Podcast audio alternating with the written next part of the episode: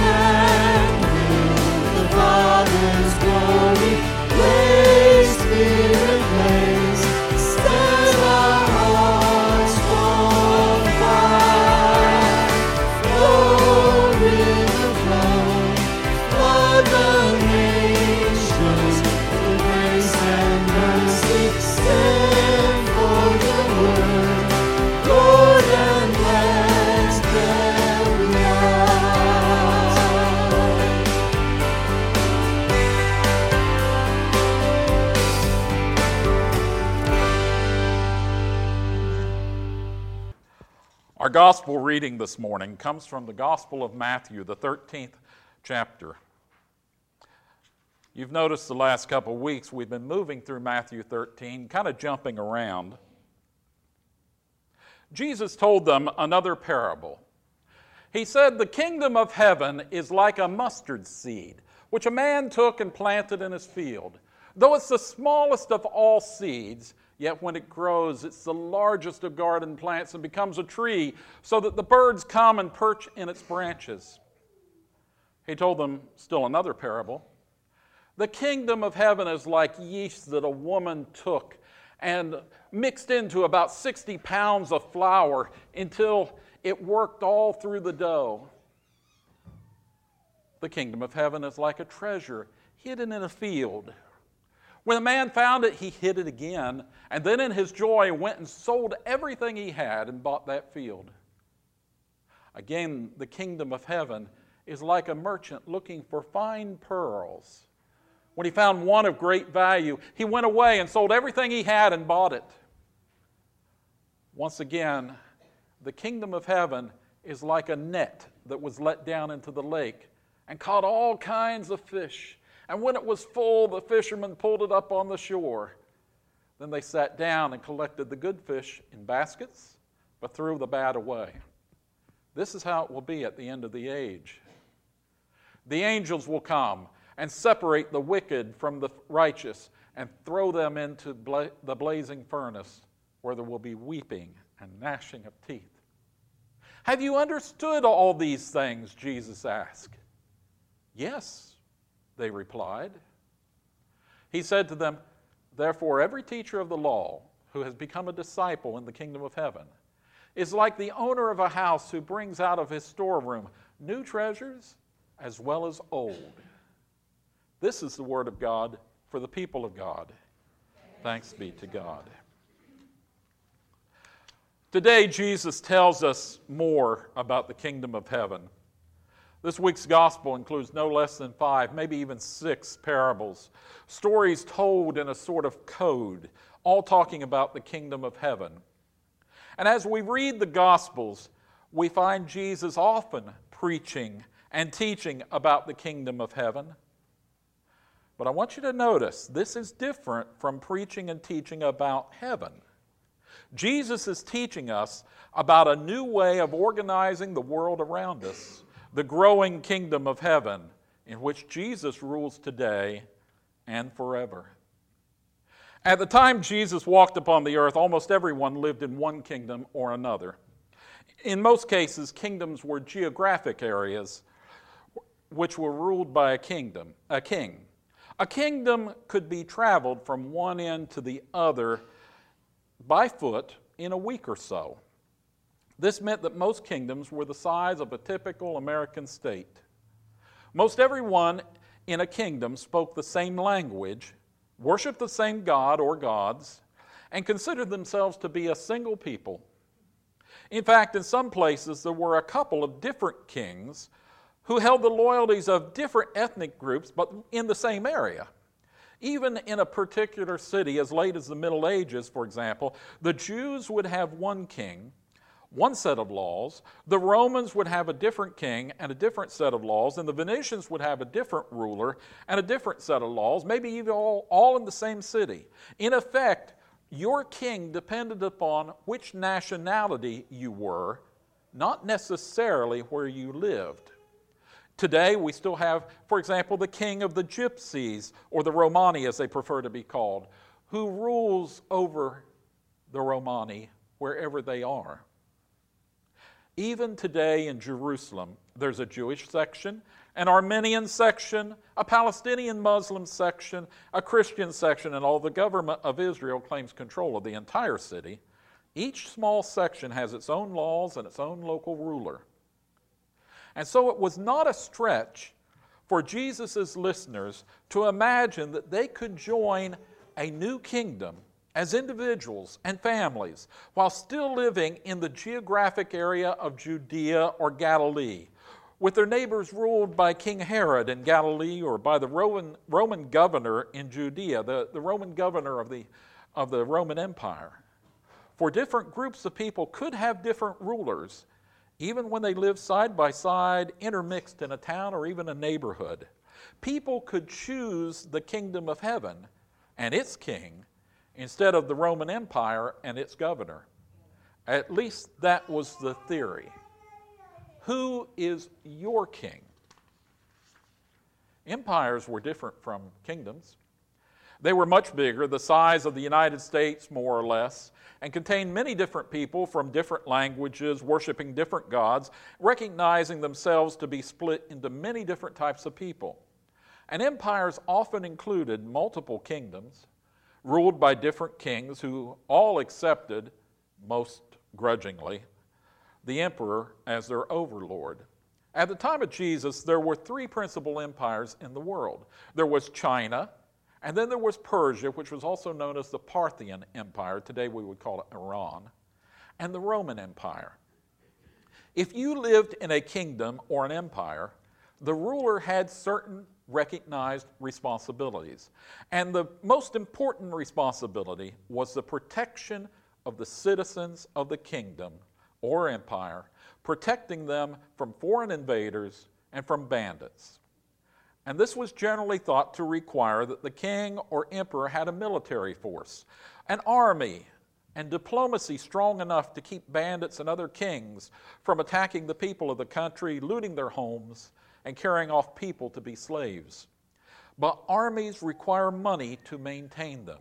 Weapons must be forged. Soldiers must be paid, and army officers must be paid even more. And so kings and emperors levy taxes on the people to support their armies and their own lifestyles, justifying it by saying that kings and emperors and army officers must eat well and sleep in comfort to make the best decisions and be in excellent shape to fight any invaders. And the people who paid these taxes said, What about us? Your taxes keep us on the brink of starvation.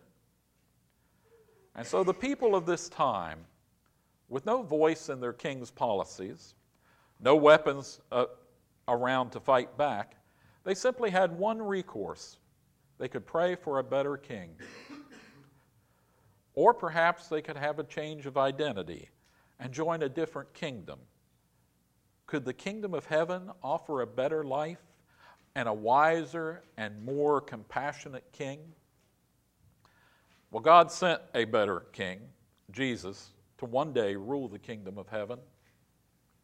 Jesus spoke of what the kingdom of heaven was like in a series of parables, a series of coded stories.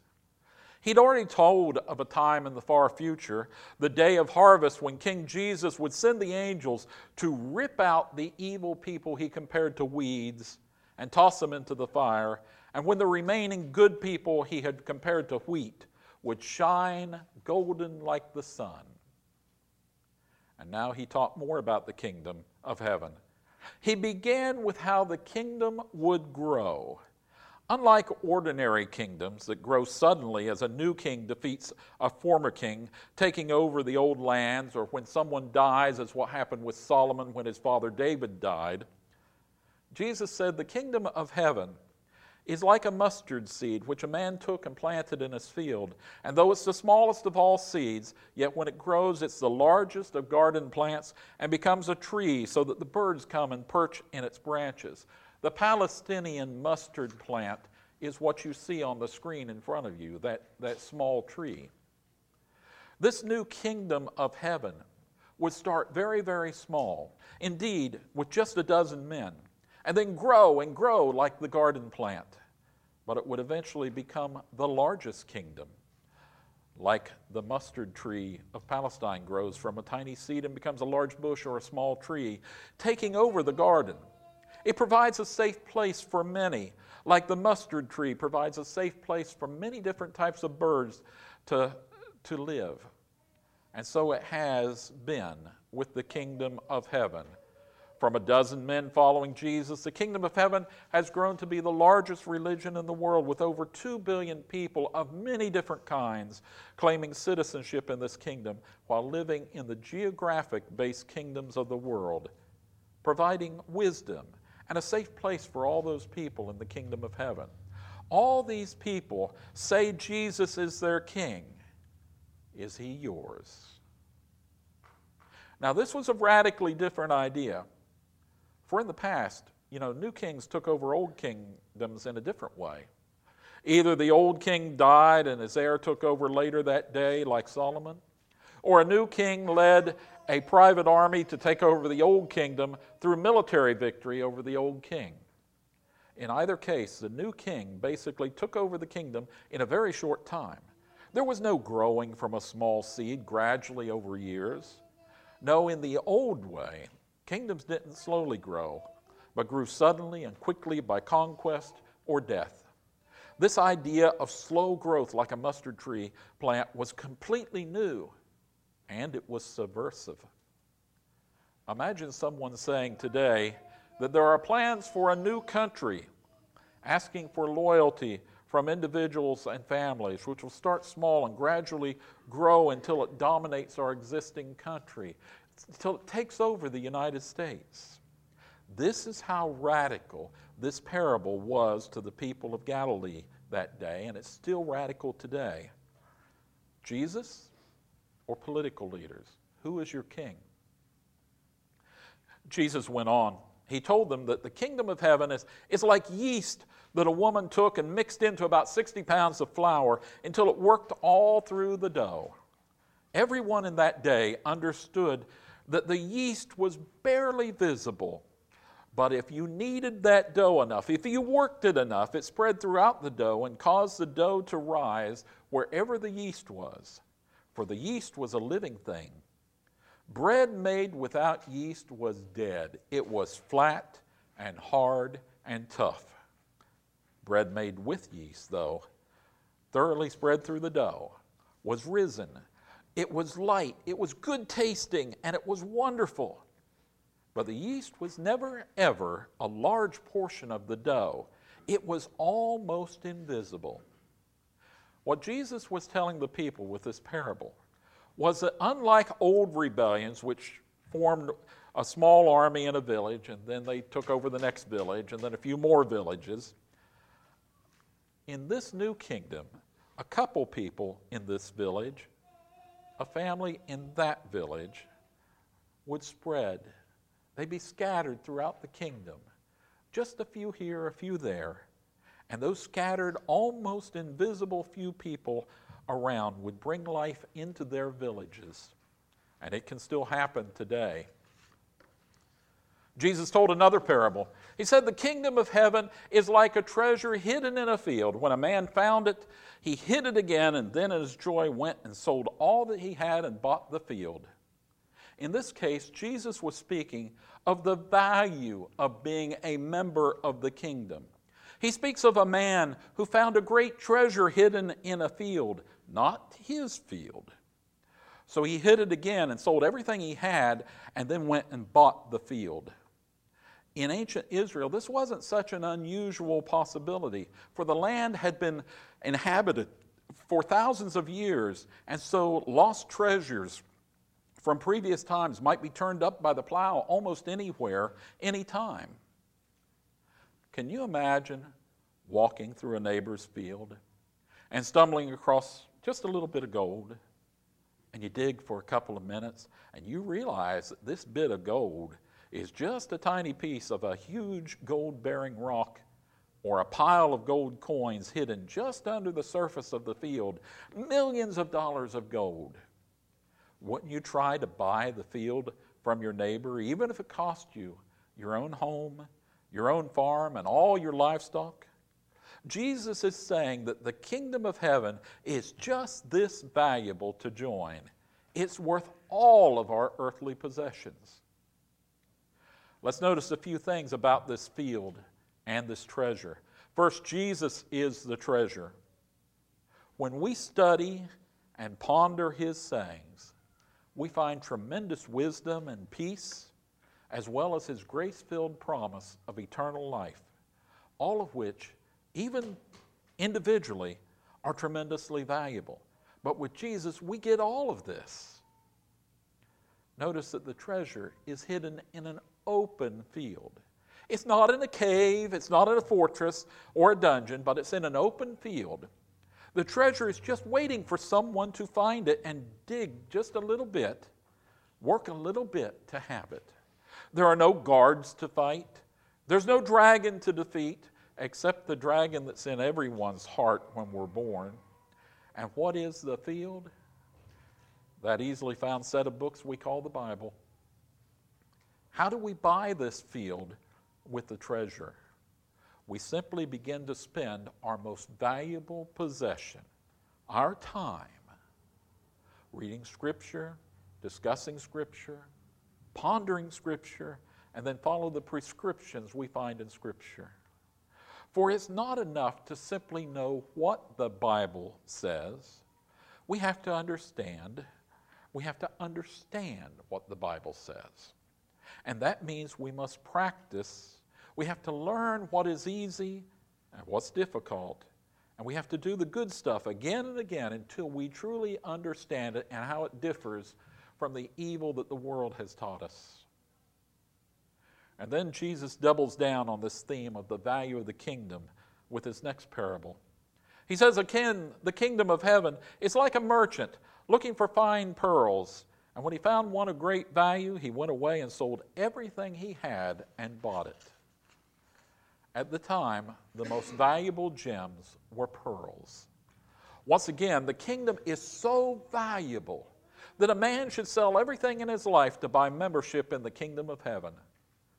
Of course, the amazing thing is that this membership in the kingdom of heaven is a gift given by Jesus. No money is required, just a choice to do our best to follow Jesus, believing that He has the power and the love to give us eternal life. This was a parable that all the traders and merchants and shopkeepers could understand. How valuable is the kingdom to you? What would you give up for the kingdom? Jesus gives us one more parable. Once again, the kingdom is like a net that was let down into the lake and caught all kinds of fish. And when it was full, the fishermen pulled it up on the shore. Then they sat down and collected the good fish in baskets, but threw the bad away. And he says, This is how it will be at the end of the age. The angels will come and separate the wicked from the righteous and throw them into the blazing furnace, where there will be weeping and gnashing of teeth. This was a parable that the fishing disciples understood. There are fish that are good to eat and fish that aren't so good to eat. But a net can catch both at the same time, and they will catch both. When you catch them, the fishermen toss the bad fish and then sell or eat the good fish. Jesus is saying that the kingdom of heaven will catch both good people and bad people. At the end of the time, the angels will separate them, tossing the wicked into the furnace. We have time. So, belonging to the kingdom isn't just a matter of declaring that I believe in Jesus. There's more needed. Three times he says, Believe in me, but 80 times he says, Follow me. We have to follow Jesus as Lord and King. Those words meant something in the day, they mean something today. That means that we learn what Jesus wants us to do by reading the Gospels and then doing what Jesus says to do. To finish up, Jesus asked the disciples and us a question Have you understood all these things? They replied, Yes. He said to them, Therefore, every teacher of the law, some translations, every scribe, who has become a disciple in the kingdom of heaven, is like the owner of a house who brings out of his storeroom new treasures as well as old. The old treasures are the commands of the law of Moses, the Ten Commandments, and the other commands, the Proverbs, the other writings found in the Old Testament. They are truly treasures, for the wisdom contained in them leads us to a more pleasant life and a good reputation, usually a longer life, and a more peaceful life if we will learn from that wisdom. But living in the kingdom of heaven, being a disciple in the kingdom, a follower of Jesus, one who does more than just believe but follows Jesus, gives us even more treasures of wisdom, which will lead us into a better life and into eternal life. For you see, there are more valuable things than the treasure we find buried in a field. There are more wonderful riches than the most valuable pearls. Wisdom and eternal life are far more valuable.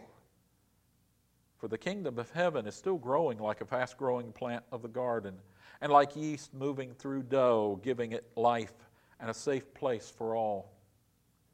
If you've chosen to accept the gift of the kingdom of heaven, that's a wonderful thing. And if you're considering joining the kingdom of heaven, let me suggest that you consider this. What do you have that is more valuable for yourself or your children than eternal life with Jesus? Is it an extra hour or two of sleep? Is it a couple dollars of gas? Is it a bit of pride over hurt feelings from someone years ago? Is it a bit of shyness at being seen by other people which is perhaps a leftover from bad years in junior high or high school, or perhaps from associating with a group of misguided friends? Are there things keeping you from attending church and learning more about the kingdom, from stepping forward to choose to follow Jesus? Will you let these trivial things in life keep you from belonging to a kingdom which Jesus says is more valuable than all your other possessions? Seek ye first the kingdom of God, and all these things will be added unto you. For at the end, Jesus says the good fish will be kept, while the bad fish will be thrown away. Don't let the end of your life arrive suddenly in a car wreck or a sudden illness and you be thrown away because you have not chosen to follow Jesus. Instead, become one who has new treasures and old treasures, treasures of wisdom and eternal life.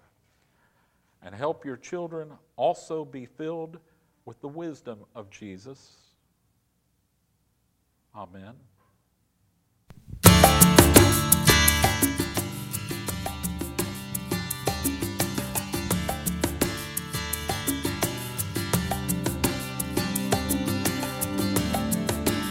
Lord of all creation, of water, earth, and sky. The heavens are your tabernacle. Glory to the Lord on high. God of wonders beyond our galaxy. You are holy holy. The universe declares your majesty. You are holy, holy, Lord of heaven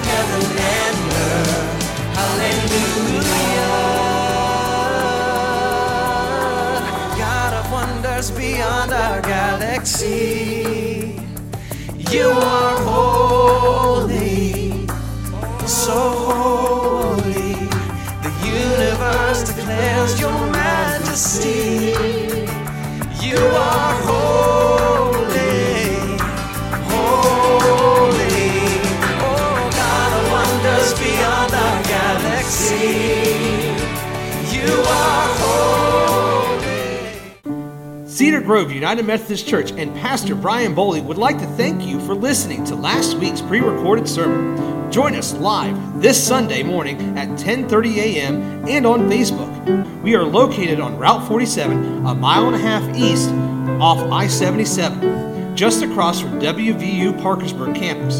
Donations may be mailed to Cedar Grove UMC, 168 Old Turnpike Road, Parkersburg, West Virginia 26104 or you can text the word give to 1304 244 1903 or visit our website, cedargroveunitedmethodist.org, and click on the Give tab. This will bring up a form where you can determine how much you would like to give. Thank you, and God bless you in your life.